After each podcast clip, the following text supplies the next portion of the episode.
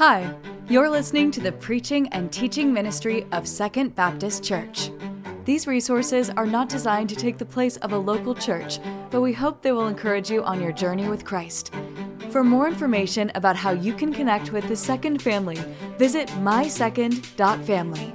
This sermon was delivered live at our Greenbrier campus. Thanks for listening. All right, if you have a Bible, open it with me to John chapter 11. John chapter 11. Uh, I guess it was this past week, maybe it was the week before, I can't really remember exactly, but um, I was looking forward to going to my favorite restaurant, one of my favorite restaurants in Conway. It's called Bulgogi. Have you been to Bulgogi? Anybody? You know what I'm talking about? It's so good. if you haven't been, uh, come tell me. I'll take you this week, all right? Bulgogi is fantastic. It's so stinking good. And I went last week. I, it's been kind of a long morning. I think it was Monday. And um, kind of a long morning. I was really looking forward to it. Drive to Bulgogi, walk up to the front door, and there's a sign on the door that says, Sorry for the inconvenience, we're closed. I've never seen that sign on their door before, but that changed my whole day. You know, like that was started off a Monday in a, in a very bad way. We're talking this morning about, about getting news that just kind of stops you in your tracks, getting news that, that kind of sets you in a bad direction. And we get news like that all the time, don't we? Getting bad news happens to us. Maybe it's you got a letter uh, saying that you have jury duty, like like I do next week, right? I got that letter. That's not fun. Maybe it's uh, getting a note from the principal that comes home and uh, talking about little Johnny's not doing well or he's in trouble in school. Uh, maybe maybe we read that war is breaking out somewhere in our world that another country has invaded another country. Maybe we read about another mass shooting tragedy in our country. Or maybe it's closer to home. Maybe it's a, a cancer diagnosis or, or some kind of medical situation in your family. Or maybe it's news that a friend or a loved one has passed away. We all get bad news, don't we? We all get bad news, news that just stops us in our tracks. And what we're going to see this morning is Jesus did too.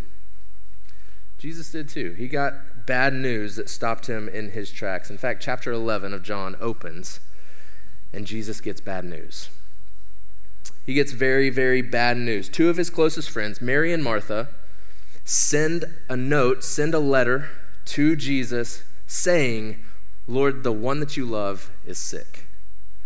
And they're talking about their friend Lazarus. They're talking about their brother, Mary and Martha's brother, Jesus' friend, Lazarus. And, um, you know, in this time, they didn't have medical help, they didn't have hospitals to go to or anything like that. So, them saying he's sick was a serious deal. It's not like he had the flu or something like that and he was just going to get over it. He was on his deathbed, right? And so, this is bad. Jesus gets this letter that his friend Lazarus is dying. And I want you to look at verse 5 of chapter 11. It says, Now Jesus loved Martha, her sister, and Lazarus. He loved them. John is very clear. He loved these three. That's why verse 6 makes no sense. So, when he heard that he was sick, he stayed two more days in the place where he was. Does that make anybody else uncomfortable? Right? That, that Jesus' friend, the one that he loved, is sick, needs his help, and so Jesus decides to stay two more days right where he was, just didn't move. And we read that as readers going, Jesus, what are you doing? Like they need you. You're the one, like you make people who can't walk walk. You give people sight who were born blind. Like you have the power to do something here and you just stay, right?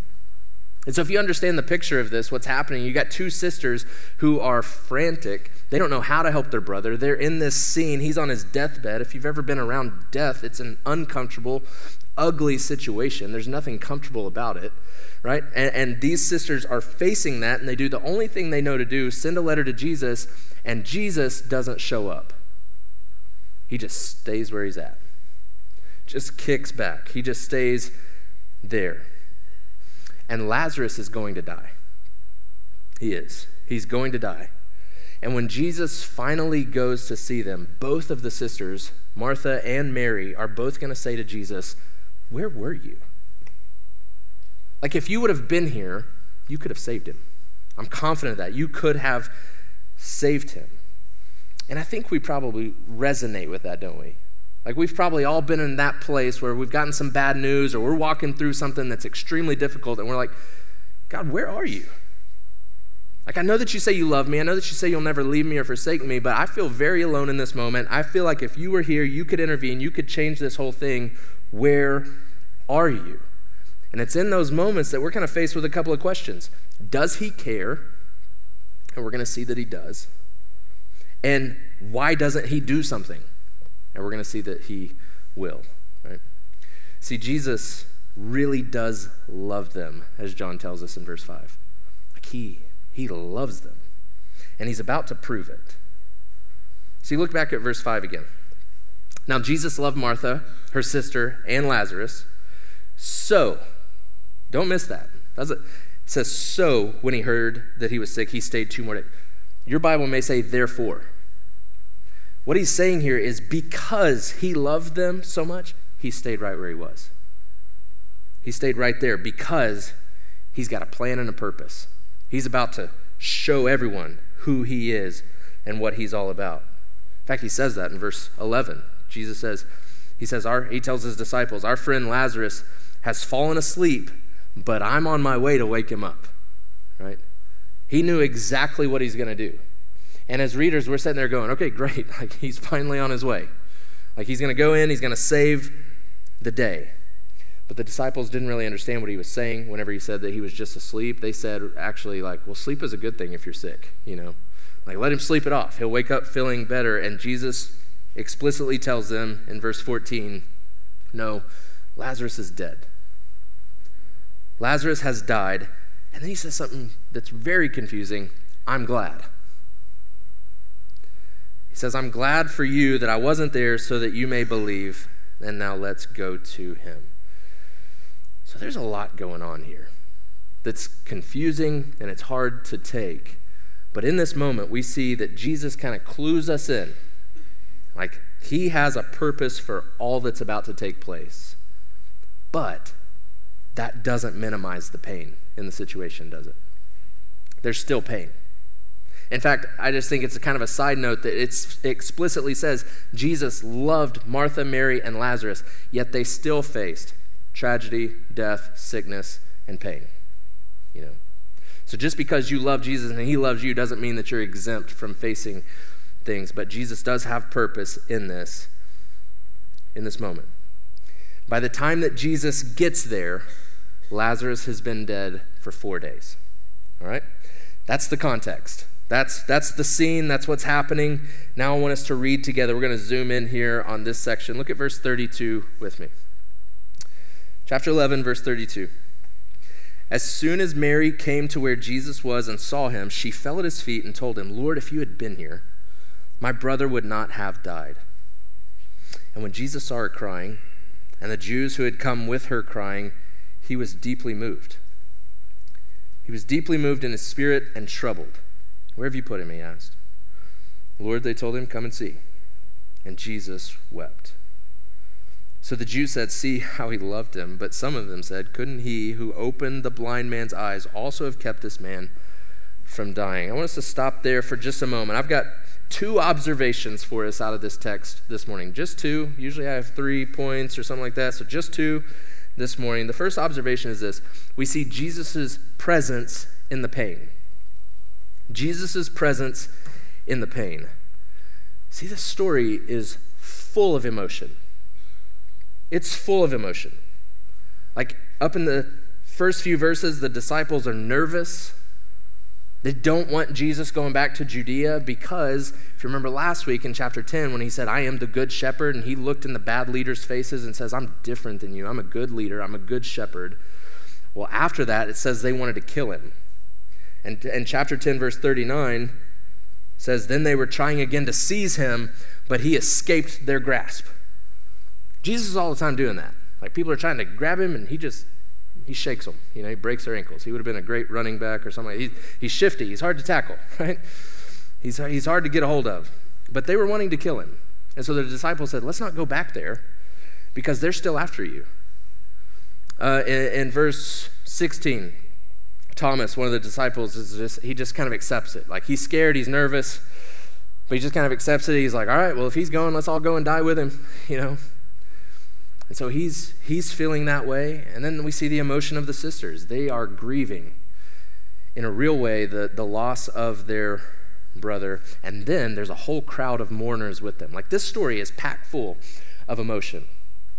And then we see Jesus emotional as well.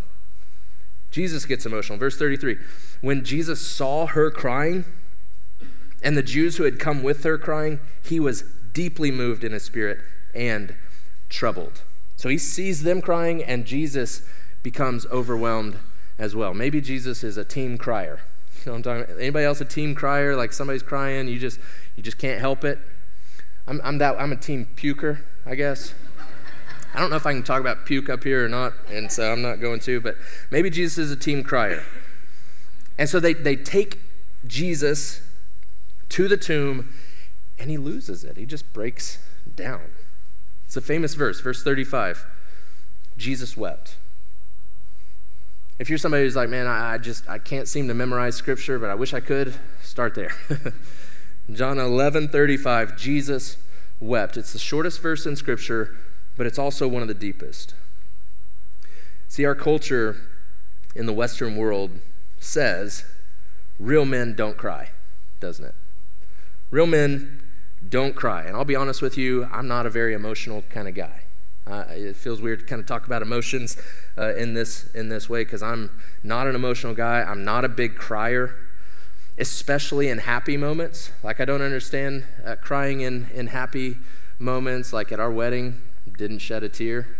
Uh, all three kids were born. I'm just like, "What's up, baby?" you know, just I just don't I just don't cry, especially in happy moments. I think the last good cry that I had uh, was the day that Kobe Bryant died. That that shook me up. I did not like that at all. But I don't cry a lot, you know. And maybe you don't either. Maybe you're sitting there going, "Yeah, I'm with you. I'm not a crier. I don't do that. I don't really show emotion." Or maybe you're sitting there going, "I love to cry. I'm a good crier. It's one of the things I'm best at." Right? And so, wherever you are in that spectrum, I want us to see that showing emotion is not a bad thing.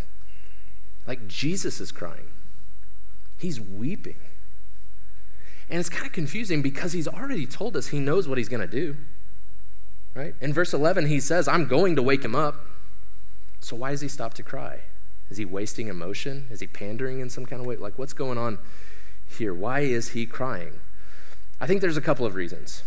I think first, I think he's broken over sin. Like he's standing there and, and he is recognizing he's broken over the fact that this death should not be? He's, in fact, the words that are used here seem to kind of point to Jesus being almost angry at what's happened. He's angry at this whole thing and what's caused it, which is sin. So you need to know that, that death was never a part of the original plans. Like when God created it all, death and pain and sorrow and all that, those are, are, are a result of sin. Jesus didn't create those things, He didn't intend for those things. And so whenever it's in this moment, He's just broken over it. John 10 10, he, he's already told us last week, he says, I've come to bring life and life in abundance. The thief is the one that comes to steal, kill, and destroy, but I'm different. I've come to bring life. And so he's broken over the fact that sin exists and that all the ramifications of sin exist in our world. And he breaks down and he shows emotion. He shows emotion. See, I think we, maybe that feels weird. Maybe it feels weird to, to show emotion, to be broken over sin. I think we, I think we get kind of weird about showing emotion, especially in our Christian walk or, or especially in church, right? As Baptists. Like, we're, we're called the frozen chosen. Have you ever heard Heard that? Like, we just don't do well with emotion. And, and I want to be clear I'm not talking about emotionalism. I'm not talking about just emotion for emotion's sake with no real grounding and something that could be labeled as manipulation, right? I'm not talking about that. Used to, I grew up going to church camp, and we always used to joke that Thursday night was cry night because uh, you know everybody stays up late every night and everybody's tired and exhausted and they're crying, and then everybody gives their life to foreign missions on Thursday night. That's cry night. That's not what I'm talking about. Right? That's not what I'm talking about. But emotion that is rooted in the gospel is a good thing.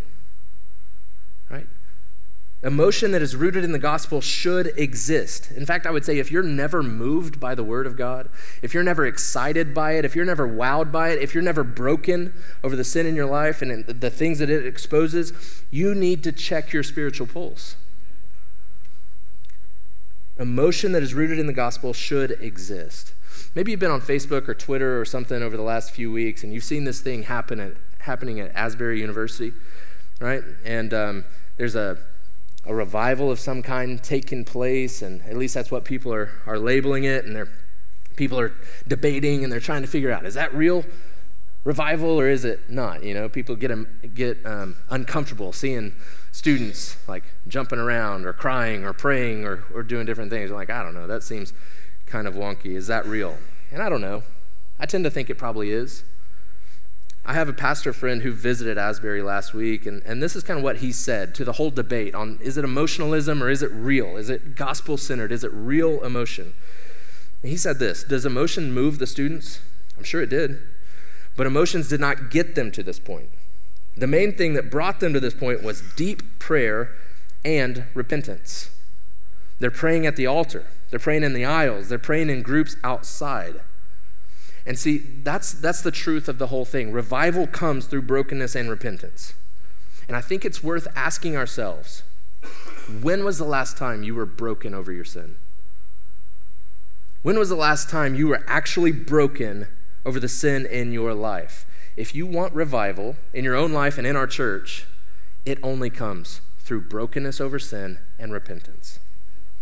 That's how it comes. And so, in this moment, we see Jesus was broken over sin and the destruction that it leaves in its path. He was broken. But he was also broken on a personal level. So he's broken over sin, and I think he's also broken for his friends. Like the crowd could obviously see it. Verse 36 says they were like, obviously he loved him. like, obviously, that this is real. He's broken for his friends. See, he feels the pain of losing a friend and I think he feels the pain of these two sisters who have just lost a brother. And Jesus steps into it. In this moment, he's showing us what it looks like to be a real person who's able to empathize and love and minister to people who are walking through deep pain. And Jesus enters into their grief. He enters into their grief. And the application point for us is we can't be afraid to enter other people's pain. Like we're uncomfortable with, with hard things, aren't we? We're, we're uncomfortable with real, we're uncomfortable with struggles, we're uncomfortable with pain. Just think about how weird it gets when you ask somebody how they're doing and they really start to tell you. You know, like it's uncomfortable. We're just not good at it. We would rather stay surface level. We'd rather just kind of avoid it all. But as the family of God, as people who are children of God, as followers of Christ, we've got to get better about carrying each other's burdens. We've got to get better about feeling the weight of it with others. That's why I talk about all the time the importance of small groups. Small groups exist so that we can pick up the load for one another and link arms and walk side by side with a group of believers because we're going to walk through hard stuff. And so I would ask small groups, how are you doing in this? Are you entering into the grief and the pain of those in your group? Are you entering into their pain? Are you loving them? Are you linking arms, trying to pick them up, trying to carry some of the load with them? Romans 12 15 says that we rejoice with those who rejoice and we weep with those who weep. Like it is a calling, it's an obligation, it's a duty as believers to walk alongside brothers and sisters in their pain. We don't shy away from it. Jesus joins them in their pain. So think about how much that means to these sisters. Because they were just thinking that he didn't care at all. Right? He stayed an extra two days after he got the letter. He even told his disciples, I'm glad it, I'm glad I wasn't there. Right? And so they're thinking he doesn't care at all. They both come crying to him, saying, If you just would have been here, right? But now they can see it on his face that he's not okay with the pain. He's not okay with it. He deeply loved them, verse 5 says. And so, Christian, I want you to know, as a follower of Jesus, whatever it is that you're walking through, man, he loves you just as deeply as he loves these three. And he's not okay with the pain that you're facing either. He's not. He, he's with you and he feels with you. Hebrews 4:15 says, "We don't have a high priest who is unable to sympathize. We have a king who has been through it. He's not a fan of it. Like he's not okay with the things that we're walking through. He's not okay with the, the ramifications of sin and the struggles that we face in this world. It breaks his heart. He's, he's not okay. And you just need to know that in the end, he promises he's going to make it all new. And at the tomb of his friend, we see Jesus deeply cares. And I think that ministers to our own soul. That Jesus does care, that he is present in the pain. But not only is he present in the pain, man, he does something about it. He fixes it, right? Look at verse 38 with me. It says, Then Jesus, deeply moved again, came to the tomb. It was a cave, and a stone was laying against it. Remove the stone, Jesus said.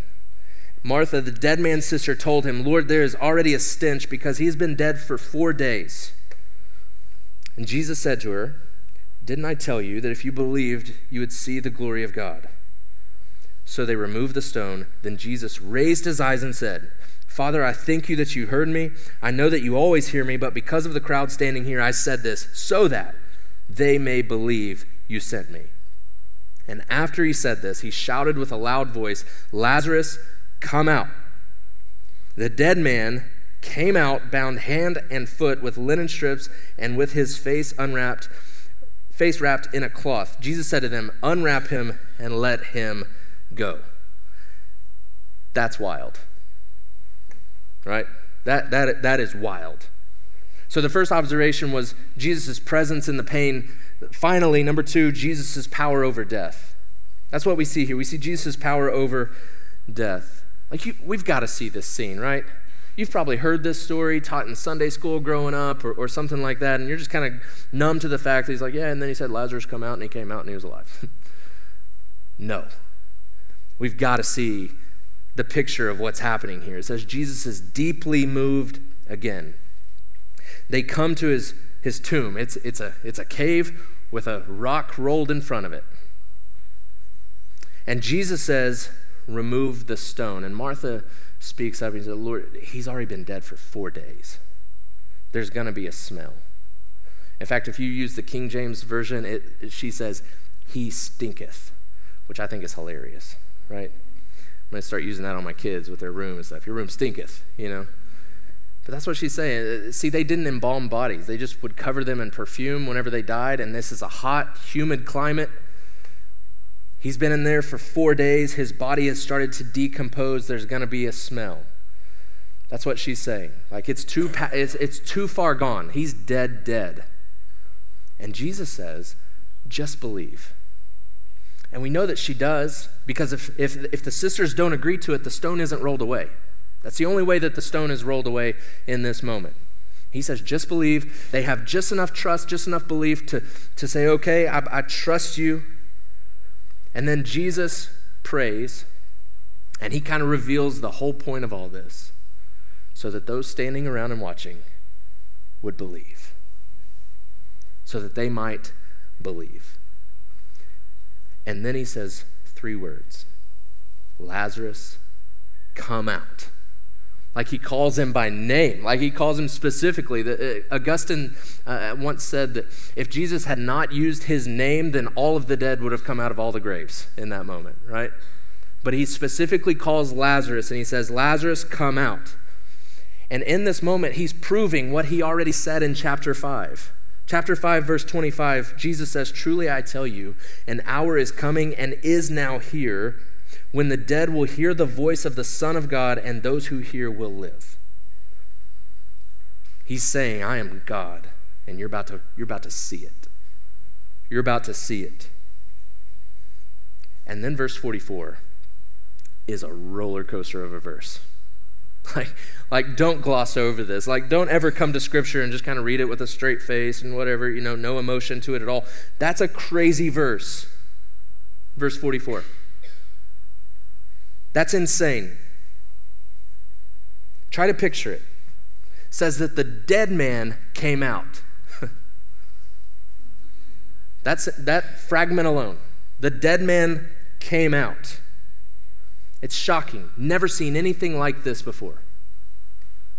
And then it says he comes out bound hand and foot with linen strips and with his face wrapped in cloth. It's like the walking dead or something, like zombie kind of like, what is going on here? Like this dude walks out of the tomb and he's still covered in all of the, the grave clothes, and the people are shocked. Their mouths are hanging open. I would have been running away probably. Like, that's wild. What just happened? And then it gets a little crazier. Jesus says, Well, help him take off the grave clothes, unwrap him, let him go. He's not dead anymore. Let's take these grave clothes off of him.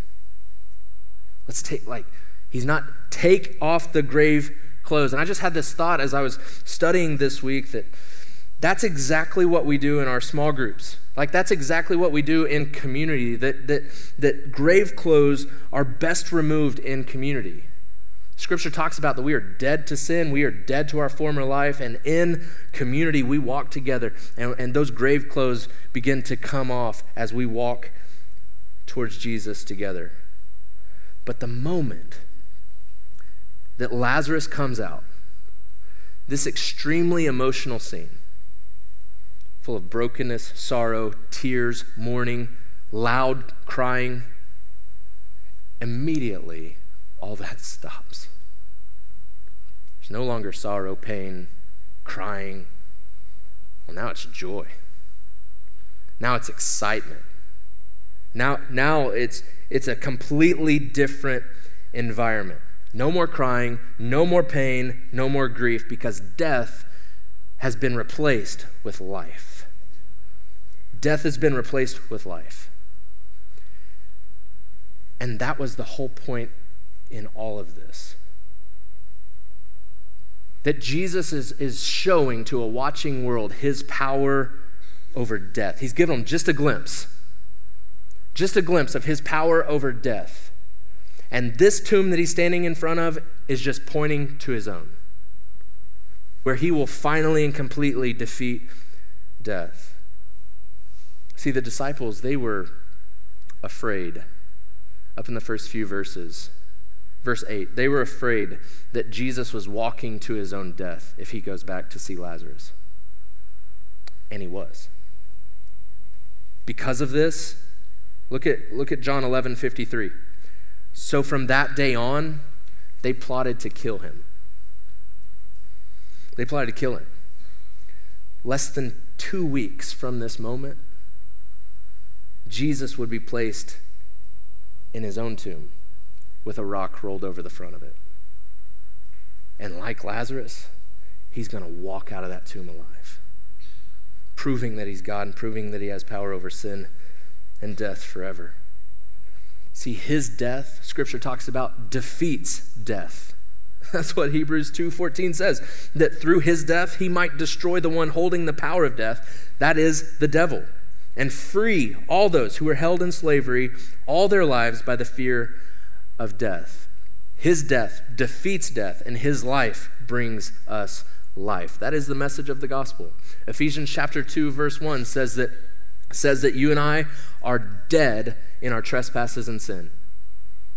That's the truth of it. Our sin separates us from God. We are like dead men walking, spiritually dead in our sin. But verse 4 of Ephesians chapter 2 says, But God, who is rich in mercy, because of his great love that he has for us, he made us alive with Christ Jesus. We are dead people, but Christ makes us alive. Through the cross, through the empty grave, he paid the sacrifice that your sin and my sin demanded. They put him in a tomb because he was dead, and three days later, he came out of there alive. And when he does, he extends the invitation to, to all of us to have life, to walk out of our own spiritual tomb into eternal life with him. And when we do, Christians, we say, 1 Corinthians 15 55, Where, O death, is your victory? Where, O death, is your sting? Like it doesn't have a hold of us anymore. The sting of death is sin, and the power of sin is the law, but thanks be to God who gives us the victory through our Lord Jesus Christ. So, death on this earth is a reality.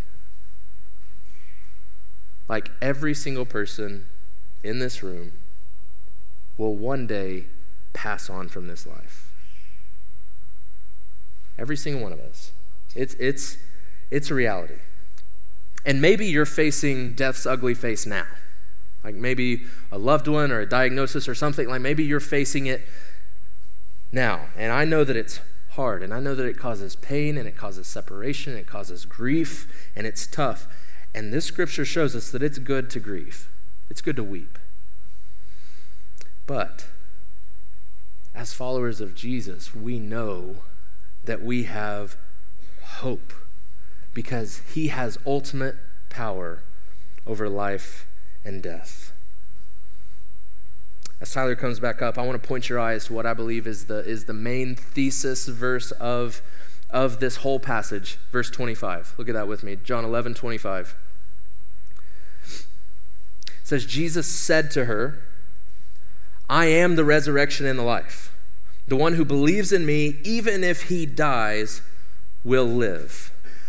Everyone who lives and believes in me will never die. Do you believe this?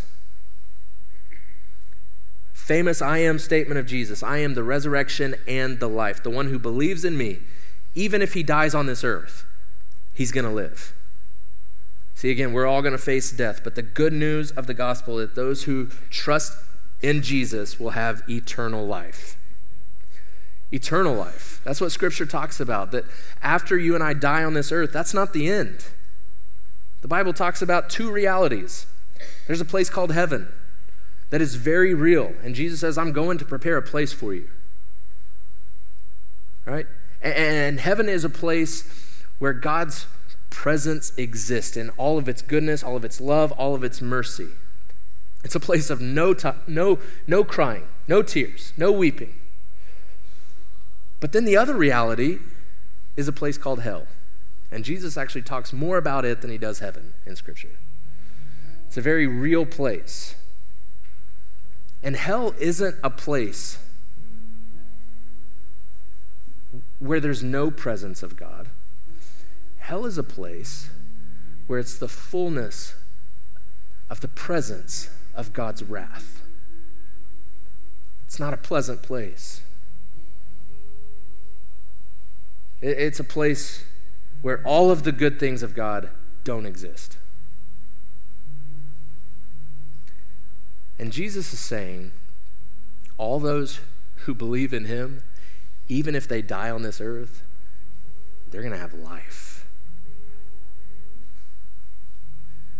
And so the question is do you believe? That's what Jesus asks. Do you believe? It's the most important question that every single person has to wrestle with. Do you believe? That's been the whole point of all of this. He tells his disciples up in verse 15, I'm glad that I wasn't there. Why? So that you may believe. He tells in his prayer before God, he, he, he says, I, am praying so that the crowd standing around me, he says, so that they may believe. And I've told you every week in this series of John that the point of John writing this gospel to us, John 20, 31, John says, I'm writing all of this so that you would believe that Jesus is the Messiah, the Son of God, and that by believing, well, that you would have life. So that you would believe. And the result of this story, verse 45, says, Many who came and saw believed. they believed. And so, right now, I believe that Jesus is calling spiritually dead people to life. I believe that he's calling people to life. Last week in this service, we had two people raise their hand and indicate that, yeah, that's me. He's calling my name and I'm stepping from death into life. And so the question is, is will you hear his voice? And will you walk from death into life? Thank you for listening to the preaching and teaching ministry of Second Baptist. We hope that we will see you in person this next Sunday. To find more information about service times, location, and ministry offerings, visit mysecond.family. Thank you for listening.